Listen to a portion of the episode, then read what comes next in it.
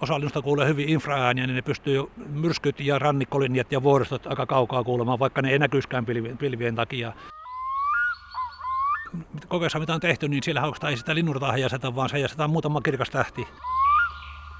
Kyllä myös ihan matkalennossa niin yli 100 kilometrin tuntinopeuksia on mitattu.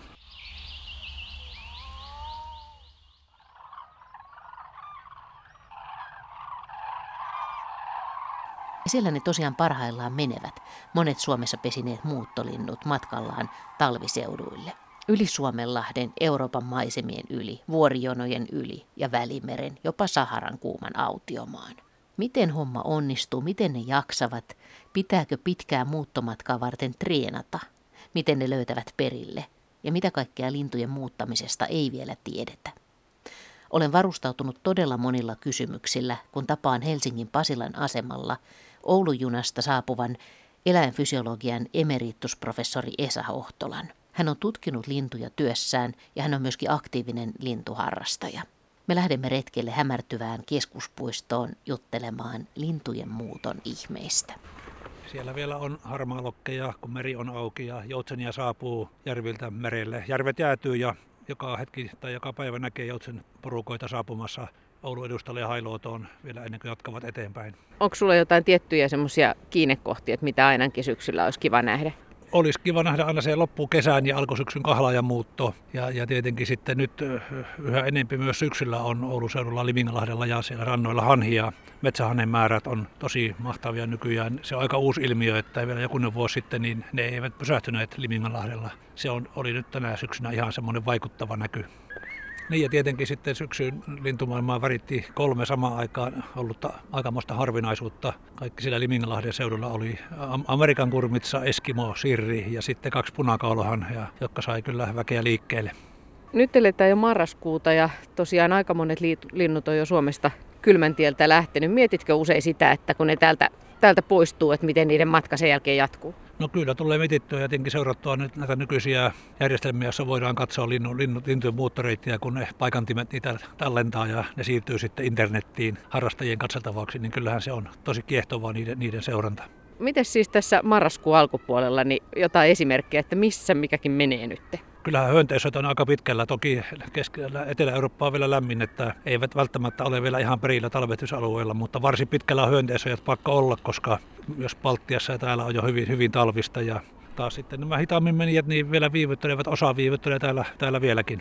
Niin hyönteissyöjistä suuri osa menee sitten ihan Afrikkaan? No joo, kyllä se on semmoinen, jos ajatellaan ihan näitä hyönteissyöjä, varpuslintuja, näitä pieniä kerttuja ja uunilintuja ja muita, niin Afrikka on se pääkohde. Tietenkin jos ajatellaan rastaita hyönteissyöjä, niin ne toki jää sitten Eurooppaan ja ne on enemmän selkärangattomien, eli näiden lieroja ja tämmöisiä syöjiä ja eivät ole niin riippuvaisia lentävistä hyönteisistä kuin nämä esimerkiksi uunilinnut. Onko se sitten niin, että siitä tiedetään paljon vähemmän niistä muuttajista, jotka menee Aasiaan päin? No joo, niistä on ehkä vähän vähemmän tietoa, rengastietoakin on vähemmän ja niitä lajejakin on tietenkin vähän vähemmän ja sitten jostakin syystä vaan, niin nythän sitä on alettu kyllä tutkia näiden paikantimien avulla, punavarpusta ja muita tämmöisiä, kun niiden kannat on kovasti vähentynyt, niin se on lisännyt huolta niistä kaukoitään muuttavista ja niitä koitetaan saada selville, että mikä on tämän kannanlaskun syynä ja muuttoreitin tunteminen on siinä ihan keskeistä. Kun sä oot eläinfysiologia lintujen maailmaan perehtynyt, niin muistaaksä semmoisia ensimmäisiä hetkiä, kun sä oot ihmetellyt tätä lintujen muuttoa? No kyllä, silloin ihan harrastuksen alkuaikana tietenkin sitä, niin kun se lintujen tulo keväällä oli semmoinen hieno tapahtuma ja ehkä sitten semmoinen niin kun ihmetys, että miten ne suoriutuu siitä, niin tuli sitten sen myötä, kun aloin opiskella ja tutkia lintujen elintoimintoja ja niiden tämmöistä suorituskykyä ja ehkä kylmän kestävyyttä ja muuta, niin sitten tietenkin myös siirtyi pohdinta tähän, että miten pystyy lentämään pitkän matkan laskeutumatta tai lepäämättä ja miten löytää ravintoa ja muuta semmoista, että se on kuitenkin semmoinen suoritus, että se vetää hiljaiseksi. Siis edelleen tekee suhunkin vaikutuksen? No joo, kun itsehän koko ajan tulee lisää ja aina vaan niin kuin ihmeteltävämpää tietoa tästä lintujen suorituskyvystä.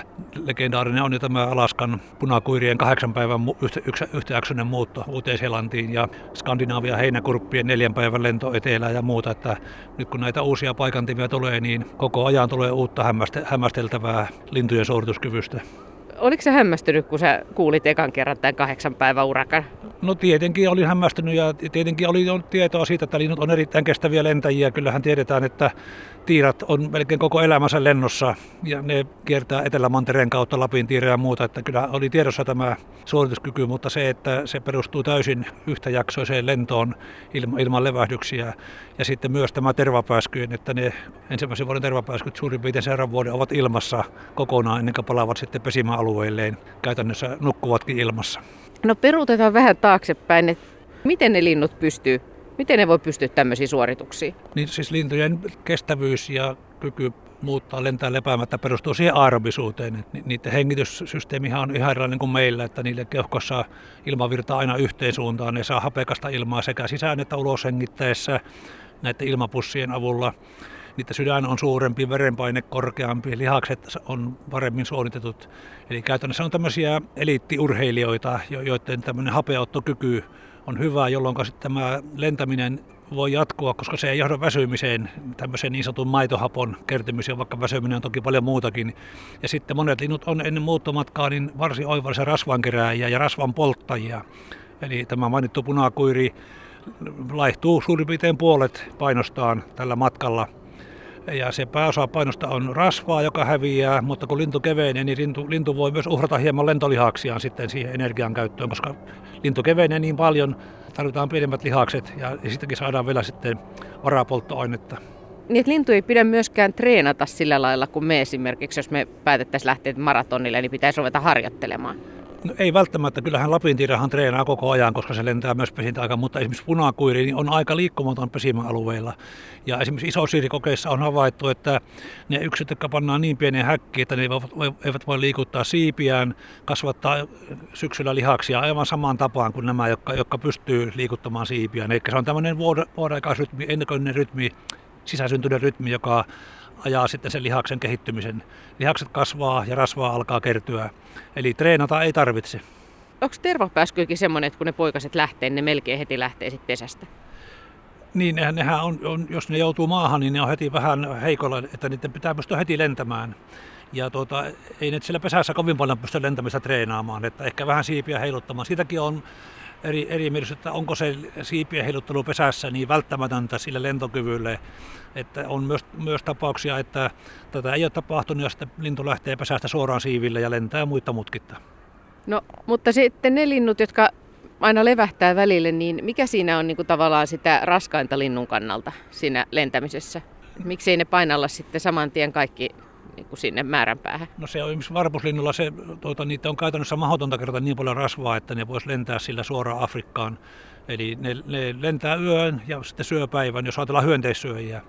Niin tyypillistä on se, että ne lähtee illalla muuttolennolle ja aamulla laskeutuu ja sitten ruokailevat koko päivän ja eivät oikeastaan nuku ollenkaan. Ja sitten taas seuraavana yönä jatkavat matkaa. Niin, että se on vähän niin kuin lentokone tankkaa, niin samalla lailla? No joo, tietenkin, mutta vähän tiuhemmin, koska nykykoneet tankkaa varsin harvoin. Entäs sitten se juominen? Pitääkö juoda myös? Voiko tulla jano? No voi tulla jano, mutta tietenkin linnut, kun ne lentää korkealla, siellä on viileämpää, niin se kuumuminen ei ole niin suurta. Ja sitten linnullahan, kun ne polttaa rasvaa, niin jokainen rasvagramma palaessaan tuottaa yli gramman vettä. Ja sitten jos lintu joutuu käyttämään valkuaisaineita lihaksista, niin sillä valkuaisaineessa taas sitten on, sillä kudoksissa on paljon vettä, joka sitten vapautuu siinä valkuaisen käytön yhteydessä, joten se vesi ei välttämättä ole ongelma. Niin siis joskus esimerkiksi keväisin näkee näillä lintuasemilla, niin lintu voi olla niin laiha, että tuntuu se rintalasta ihan semmoisena kovana, niin siinä on just sitten käytetty ikään kuin kaikki energiat. Kyllä sitten, ja kyllähän tiedetään tapauksia, että linnut väsyneen laskeutuu laivoilla ja jopa putoavat sitten mereen, että jos esimerkiksi sillä USA-Amerikan linnut, kun ne muuttaa Meksikoinlahden yli, jos sattuu semmoinen myrsky, joka vie Atlantille, niin kyllä ne on hengenvaarassa, elleivät sitten löydä Azoreille tai jonkun laivan kannelle, suuntaus kuitenkin sinne Väli-Amerikkaan. Siitähän on kerrottu jo pitkän aikaa, muinaiset merimiehetkin on kertonut näistä linnuista, jotka laskeutuu. Joo, kyllä. Ihan Suomen lintuasemalla tiedetään, että uupunut tikka, joka on lentänyt, joka ei ole kovin pitkä matka lentää, niin lentää mereen yli ja laskeutuu rantakivelle, vaikka varmasti se, niin kuin oikea paikka olisi puurunko tai joku pensaikko.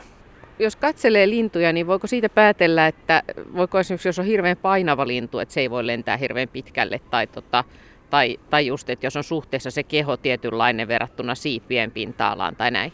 No kyllähän se, joo, tämä siipikuorma, niin sanottu siipikuorma, niin kertoo siitä, että onko kyseessä pitkän matkan lentäjä vai tämmöinen pyrähtäjä ja sitten siiven muoto myös, että tervapääskyt ja kahlaajat, tämmöisiä pitkäsiipisiä, nopeita lentäjiä, taas sitten jotkut närhet ja muut tämmöisiä lyhyen matkan lentäjiä, jotka pystyy nopeisiin käännöksiin ja temppuilemaan ilmassa, että se ihan kertoo sitten, ja taas sitten jos lintu on painavaa, niin kuin ennen muuttomatkaa, niin jos se vaan ilmaan pääsee, niin kyllä se jaksaa sitten lentää ja se käyttää sitä rasvaa sitten polttoaineena, mutta tämä koskee sitten näitä pitkän matkan muuttajia. Voiko lintu olla syönyt niin paljon, että se ei pääse ilmaan? No kyllä kai jotkut petolinnut, kun ne syö, ei siis ennen muuttomatkaa, vaan noin muuten, kun ne ahmii sitten täyteen, niin on tapauksia, että ne niin kuin kömpii sitten lähipuuoksalle vähän sulattelemaan, mutta tämä koskee lähinnä tämmöisiä petoja, jotka sitten saa hyvin suuren saaliin ja sitten ahmivat siitä niin kuin suuria palasia, että ei nyt talitintit ja pajolinnut ja peipot, niille ei käy näin. No entä sitten jos puhutaan ennätyksistä, niin kuinka korkealle linnut voi lentää, kuinka nopeasti ne lentää, kuinka pitkiä matkoja? No joo, niistä on paljon taulukoita, että se, kai se maailma on sillä suomukorppikotkalla, joka törmäsi lentokoneeseen Afrikassa yli 11 kilometrin korkeudessa, mutta tietenkään se ei ole noussut sinne omiin siivin, vaan tämmöiseen lämpötermiikin nousevan ilmanvirtauksen mukana, mutta nämä uudet metodit tosiaan kertoo, että usean kilometrin korkeudessa lentää ihan tavallisetkin linnut, kahlaat saattaa mennä 2, 3, 4 kilometriin heinäkurpat ja myös jopa peipot ja muut ihan kilometriin 2, kun vielä 70-luvulla, 80-luvulla lintuoppaat saattaa lukea, että linnut muuttavat pääosin alle puolen kilometrin korkeudessa. Mutta se on se just, että kun se mikä perustuu näköhavaintoihin, niin se on se just se raja ja sitten sen yläpuolella sitten ei kiikaritkaan enää auta, niin koko ajan tulee uutta tietoa. No mites sitten se happi tai kylmyys siellä ylhäällä, eikö tämmöiset asiat vaivaa? No just tuossa luin artikkelin Tiibetin hanhen muutosta Himalaja yli. Lumilämpötila pysyy ihan vakiona koko ajan ja taas happihan putoaa tosi paljon, että jos ajatellaan vaikka 4-5 kilometriä, mutta lintujen hapeuttokyky on paljon parempi kuin meillä nisäkkäillä johtuen tästä hengityssysteemistä ja myös niiden hemoglobiini toimii vähän eri tavalla, että niissä on suurempi tämmöinen lämpötilaefekti, että kun keuhkoihin tulee kylmää ilmaa, niin se hemoglobiini sitoo tehokkaammin happea ja kun se sama hemoglobiini joutuu kudoksiin, lämpimään kudokseen, se luovuttaa se helpommin. Siinä on monia tämmöisiä biokemiallisia seikkoja, jotka sitten tehostaa sitä hapenottoa. Ja linnullahan on se etu, että päinvastoin kuin meillä, kun me vedämme keuhkoihin ilmaa, niin se sekoittuu siihen vanhaan ilmaan, jossa on vähän happea. Eli meidän ihmisten ja nisäkkäiden keuhkossa ei koskaan ole sama hapen osapaino kuin ulkoilmassa, vaan se on 3 alempi. Mutta lintujen keuhkoissa on täsmälleen sama hapen osapaino kuin ulkoilmassa, koska siellä virtaus on yhteen suuntaan.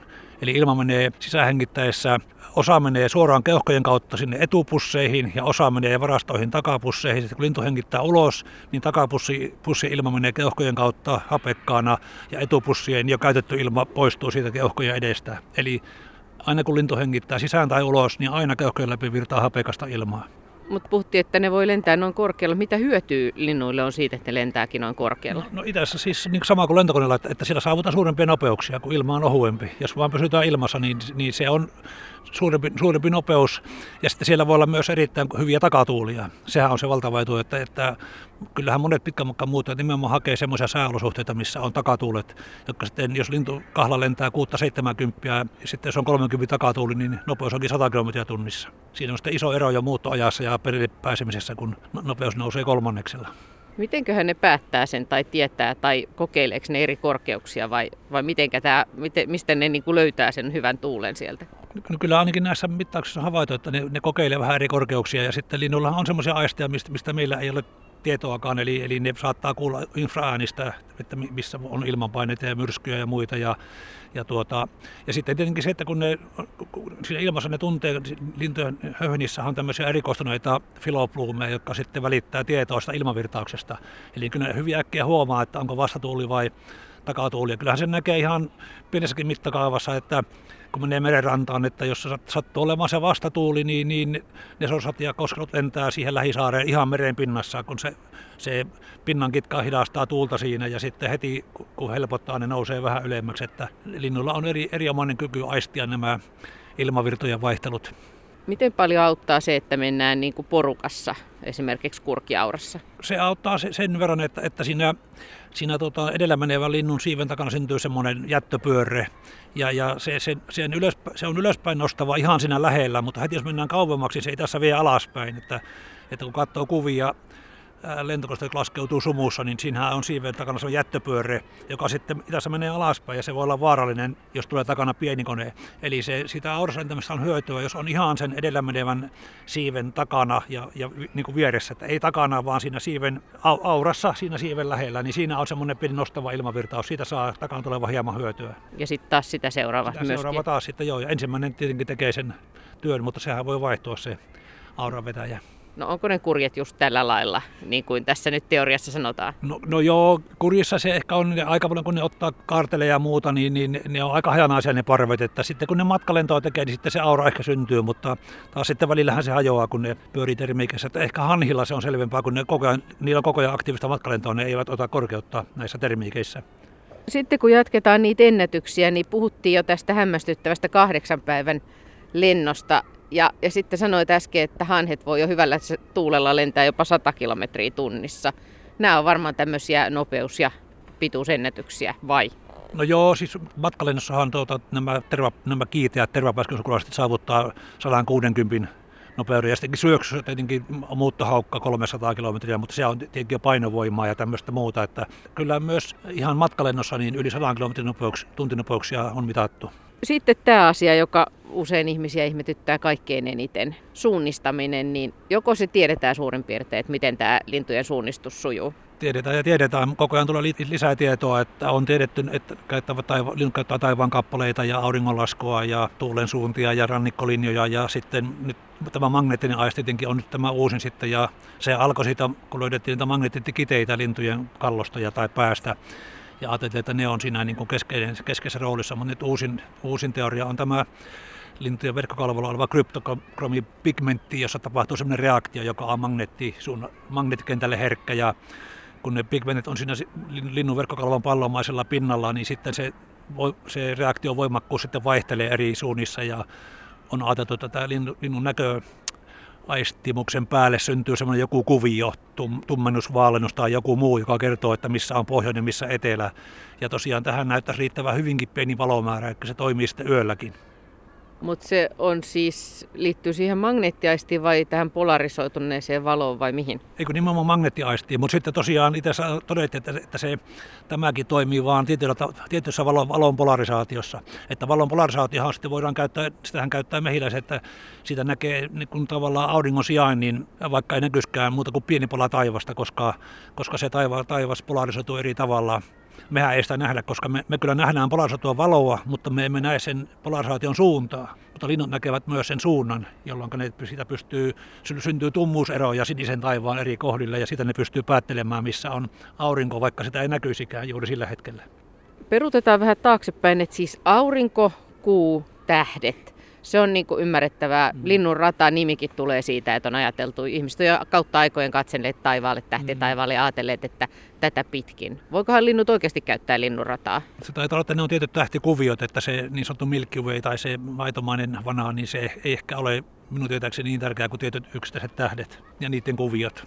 Yksittäiset tähdet? Niin kuin esimerkiksi tänne tullessa Pohjantähti vai? Näissä kokeissa, mitä on tehty, niin siellä oikeastaan ei sitä linnunrataa heijasteta, vaan se heijastetaan muutama kirkas tähti. Totta kai Pohjantähti siinä mukana ja sitten kun ajatellaan se Pohjantähden ympäri kiertyvät, niin ne osaa ottaa senkin huomioon, että se tähtikuvio kiertyy sitten yön mittaan. Mutta eikö se ole tosi hankalaa, kun voi olla osittain pilvinen taivas ja muuta, ettei niitä välttämättä näe sitä koko tähtikuviota? Sitten vaihdetaan magneettiin. Sehän se on todettu, että jos linnun päähän pannaan magneettikenttää sekoittavat käämit, niin ne suunnistaa aivan hyvin kirkkaalla säällä, mutta pilvessä säällä ne menee hukkaan. Eli ne ei pysty turvautumaan siihen magneettiaistiin sitten enää, kun se on kokeellisesti käämellä sekoitettu siellä, jolloin niin sitten ne ovat vähän hukassa. Tämä lintujen perustuu nimenomaan, että on useita vaihtoehtoisia metodeja.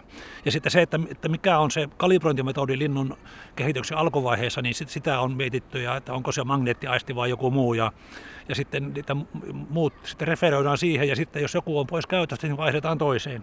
Nyt ne pään magneettikiteet, mitä löydettiin, niin ne ei nyt sitten välttämättä, niille ei olekaan niin iso merkitys.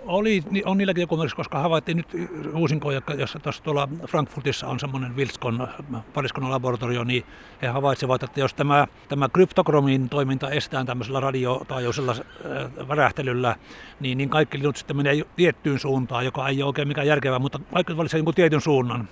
Eli se viittaisi, että näillä kiteillä joku funktio on, mutta mikään, niin se on vielä vähän hämärän peitossa. Eikö se ole niin, että hajuaistillakin voi olla jotain merkitystä tässä suunnistamisessa? Kyllä.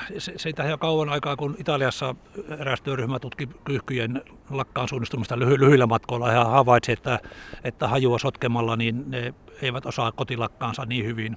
Siis eihän siitä ole hirveän pitkä aika, kun vielä lintukirjoissa luki, että linnuilla ei ole kovin hyvä hajuaisti. Joo, no se on jo vähän mennyttä tietoa, että siis jollakin linnulla on vaan erinomaisen hyvä hajuaisti kuin näillä valtamerilinnuilla, jotka löytää nämä. Valtameri on kuitenkin melkoinen autiomaa, niin siellä nämä leväkeskittymät tietää ravintoa, eli planktonia ja kalaa, niin niistä tulee tietynlaisia tämmöisiä rikkipitoisia hajuja, jotka ne haistaa kymmenien tai satojen kilometrien päähän, ja harakat ja muut oppi hajutesteissä ja valitsemaan hajun perusteella, ja kondorit löytää Pohjois-Amerikassa raadot hajun perusteella. Ja tosiaan nämä selkälokit, jotka tutkittiin, siellä oli myös suomalaisia mukana se tutkimuksessa, että miksi juuri hajuhermon lamauttaminen eksytti ne, niin ihan tämmöisellä tutkimalla niin kuin Euroopan ilmakehää kaasukromatusta havaita, että sinne syntyy semmoisia hajugradientteja, kun on Pohjanmeri ja sitten Manner. Eli semmoisia aika pysyviä hajugradientteja syntyy mantereiden ylle, jota voidaan sitten käyttää suunnistautumisessa. Niin, vaikka se kuulostaa varsin hämmästyttävältä, mutta näin näyttäisi olevan. Se on kyllä todella hämmästyttävää vielä, kun ajattelee, että jos lentää melko ylhäällä, tietenkin ei ne välttämättä silloin ole ylhäällä. Niin, no silloin ne voi olla jopa stabiilempia sillä ylhäällä ne hajugradientit kuin tässä maanpinnassa, jossa on kaikenlaista turbulenssia, että ne voi olla korkeammalla ne hajut niin kuin jotenkin, ei ehkä niin voimakkaita, mutta se gradientti jotenkin pysyvämpi ja selkeämpi. No entäs sitten kuulo? Onko kuulolla merkitystä? Kuulolla on merkitystä ainakin sikäli, että kun linnut kuulee, osa linnusta kuulee hyvin infraääniä, niin ne pystyy myrskyt ja rannikkolinjat ja vuoristot aika kaukaa kuulemaan, vaikka ne ei näkyiskään pilvien takia. Eli tämmöisessä käyttäytymiskokeessa on havaittu, että kyyhkyt ja monet muutkin kuulee semmoisia ääniä, mitä me ei kuulla 10-20 hertsiin, jotka sitten taas, niillähän on ominaista se, että ne kantautuu pitkän matkan vaimenematta. Ne voi kulkea satoja kilometrejä ja ovat tämmöisiä kaukosignaaleja tämmöisistä maastokohteista. No entäs sitten semmoiset linnut, jotka lähtee pesästä kuoriuduttuaan kesällä, niin lähtee yksikseen painelemaan etelään? Miten ne voi löytää? Sehän täytyy olla geneettisesti ohjelmoitu. Siinähän ei mitään muuta mahdollista ole. Että aika harva lintuhan lentää niin kuin aikuisten kanssa. Kaikki meidän huunilinnut, ne muuttaa yksi yöllä. Ei se emo lennä siinä vieressä. Että peipot ja muut nyt lentää parvissa, mutta rastaat ja muut lentää hajallaan. Sieltä kuuluu ehkä lajitoverin ääniä, mutta ei kukaan kerrota mihin päin mennään. Että perhekunnit tähän muuttaa nyt joutsenet ja hanhet lähinnä. Niin ja toi tosiaan, niin kuin sanoitkin, niin tosi moni muuttaa yöllä. Mitäs hyötyy siitä yöllä muuttamisesta on? No siinä on se, että varsinkin pikkulinnulla on se, että se muutto vaatii niin paljon ruokaa, että jos ne yritäisi muuttaa ja syödä päivällä, niin se ei kerta kaikkiaan se ei edisty se homma. Ja onhan se myös se petoriski ehkä vähän pienempi yöllä. Ja sitten itässä se viileä lämpötila voi olla parempi yöllä siihen muuttamiseen kuin päivä. Mikä on tässä lintujen muuttamisessa, niin mistä tiedetään vähiten? Vähiten tiedetään ehkä kuitenkin siitä, että miten ne sen suunnan valitsee ja miten ne tekee niitä päätöksiä. Että reittejä toki tiedetään aika paljon, mutta sitä fysiologiasta ehkä kuitenkaan ei sitten vielä niin kovin paljon tiedetä siitä, että mitä polttoaineita ne käyttää. Toki tietää, että rasva on tärkeässä roolissa. Ja sitä aistimaailmaa, mikä siihen liittyy, niin siinä on vielä paljon tutkimista. Niin me puhuttiin muuten auringosta ja kuusta ja tähdistä, mutta miten ihan nämä maastonmuodot, ne jotka päivällä lentää, niin onkohan se niille niinku semmoista kartanlukua, niin kuin me karttaa katsottaisiin, että tosta vasempaa ja näin? Totta kai, esimerkiksi hanhillehän on totta kai se muuttosuunta on niin kuin geneettinen, mutta sitten ne tarkat reitit ja paikat, nehän periytyy sukupolvilta toiselle näiden vanhojen naaraiden, jotka johtaa parvea, niin niiden kautta. Ja niillähän toki on rannikkolinnut hyvin tärkeitä ja kun muuttomatka ei ole kovin pitkä, se on täältä Suomesta tuohon johonkin Pohjanmeren seutuville, niin sitten ihan seuraamalla noita tiettyjä linjoja sitten, jotka on opittu, niin sitten osataan oikeaan paikkaan. Jos miettii ihan fysiologisesti, niin ne linnut, jotka lentää Afrikkaan asti, niin mitkä kohdat on haastavimpia? No kaikki merien ja aavikoiden ylitykset, että sitä Sahara-ylitystä on pidetty semmoisena kulmakivenä, että sitä kun lähdetään ylittämään pitää olla hyvin rasvaa ja sitä ennen pitää pystyä syömään. Ja nyt on kuitenkin havaittu, että ne saattaa sinne keitaallekin pysähtyä, että ne ei välttämättä ihan yhtä mittaa mene, mutta niin. Ja samoin toki Välimeren ylitys, sen takiahan ne reitit kulkee pääosin semmoista kohti Välimerta, missä on mantereet lähinnä toisiaan, että onhan se semmoinen autiomaa pikkulinnuille kuitenkin ylittää muutaman sadan kilometrin tämmöinen merialue, että jos nopeus on 50 kilometriä 60 km tunnissa, niin siinä menee helposti monia tunteja. Se on niin kuin jollekin tosi pienen linnulle, jolla se varastoravinto, vaikka sitä on prosentteina paljon, niin sitä kuluu vielä nopeammin, niin se aika äkkiä loppuu, jos vertaa johonkin isompaan kahlaajaan tai hanheen. Ihmetteleksä, kun mä jotenkin ihmettelen tosi paljon näitä ihan pieniä, kun vaikka katsoo jotain hippiäistä, joka lähtee menee sinne merelle, niin mun mielestä se on jollain lailla, että se on semmoinen A4-paperin painoinen kaveri ja sinne se lähtee painelemaan, niin eikö se nyt ole aika ihmeellistä? No joo, se on juuri, ja sitten joku pyrstötinttiparvi, joka yrittää mennä tuolla Oulusuolla merelle ja sitten kääntyy takaisin ja taas menee, ja lopulta se sitten menee vähän matkaa meren yli ja samoin muut, että kyllähän se meri on pelottavaa näille pelille ja ne ikään kuin epäröi lähtiessään, mutta en usko, että hippienenkään lähtee, jos on oikein kova etelätuuli jossakin Porkkalanniemen kärjessä, niin ei ehkä lähde just silloin, että osaa katsoa vähän, että pitää olla joko vähän takatuulta tai tyyntä, niin sitten kannattaa lähteä. Ja tietenkin osa hippeistä ei lähde ollenkaan, vaan jää tänne Suomeen. Niin ja tietenkin moni varmaan matkalle kuukahtaa, mutta musta se on niin kuin hämmästyttävää, että yleensä jotkut sieltä takaisin tulee. Joo, onhan se kyllä hämmästyttävää semmoinen muutama grammaa niin kuin lämmintä kudosta tuolla tuulten ja pakkasten armoilla, niin, ja höyhenpukukaan ei ole kovin paksu, niin kyllä siinä on niin kuin ihmettelemistä.